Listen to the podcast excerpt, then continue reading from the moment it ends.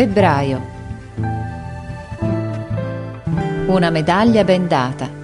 4 sabato. Questa mattina venne a dar le medaglie il sovrintendente scolastico, un signore con la barba bianca vestito di nero. Entrò col direttore poco prima del finis e sedette accanto al maestro. Interrogò parecchi, poi diede la prima medaglia a De Rossi e prima di dar la seconda stette qualche momento a sentire il maestro e il direttore che gli parlavano a voce bassa. Tutti domandavano a chi darà la seconda. Il sovrintendente disse a voce alta La seconda medaglia l'ha meritata questa settimana l'alunno Pietro Precossi, meritata per i lavori di casa, per le lezioni, per la calligrafia, per la condotta, per tutto. Tutti si voltarono a guardar Precossi si vedeva che ci avevano tutti piacere. Precossi s'alzò, confuso che non sapeva più dove fosse. Vieni qua, disse il sovrintendente. Precossi saltò giù dal banco e andò accanto al tavolino del maestro. Il sovrintendente guardò con attenzione quel visino color di cera, quel piccolo corpo insaccato in quei panni rimboccati e disadatti, quegli occhi buoni e tristi che sfuggivano i suoi, ma che lasciavano indovinare una storia di patimenti. Poi gli disse con voce piena di affetto, attaccandogli la medaglia alla spalla Precossi, ti do la medaglia, nessuno è più degno di te di portarla. Non la do soltanto alla tua intelligenza e al tuo buon volere, la do al tuo cuore, la do al tuo coraggio, al tuo carattere di bravo e buon figliuolo. Non è vero, soggiunse voltandosi verso la classe, che egli la merita anche per questo? Sì, sì, risposero tutti a una voce.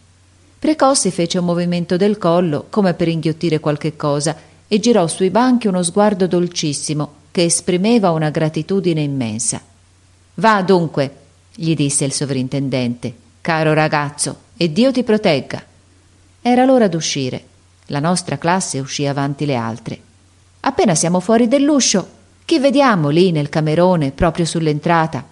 Il padre di Precossi, il fabbro ferraio pallido come al solito, col viso torvo, coi capelli negli occhi, col berretto per traverso, malfermo sulle gambe. Il maestro lo vide subito e parlò nell'orecchio al sovrintendente. Questi cercò Precossi in fretta e, presolo per mano, lo condusse da suo padre. Il ragazzo tremava. Anche il maestro e il direttore si avvicinarono. Molti ragazzi si fecero intorno. Lei è il padre di questo ragazzo, è vero? Domandò il sovrintendente al fabbro con fare allegro come se fossero amici e senza aspettar la risposta mi rallegro con lei. Guardi egli ha guadagnato la seconda medaglia sopra cinquantaquattro compagni. L'ha meritata nella composizione nell'aritmetica in tutto. È un ragazzo pieno di intelligenza e di buona volontà che farà molto cammino.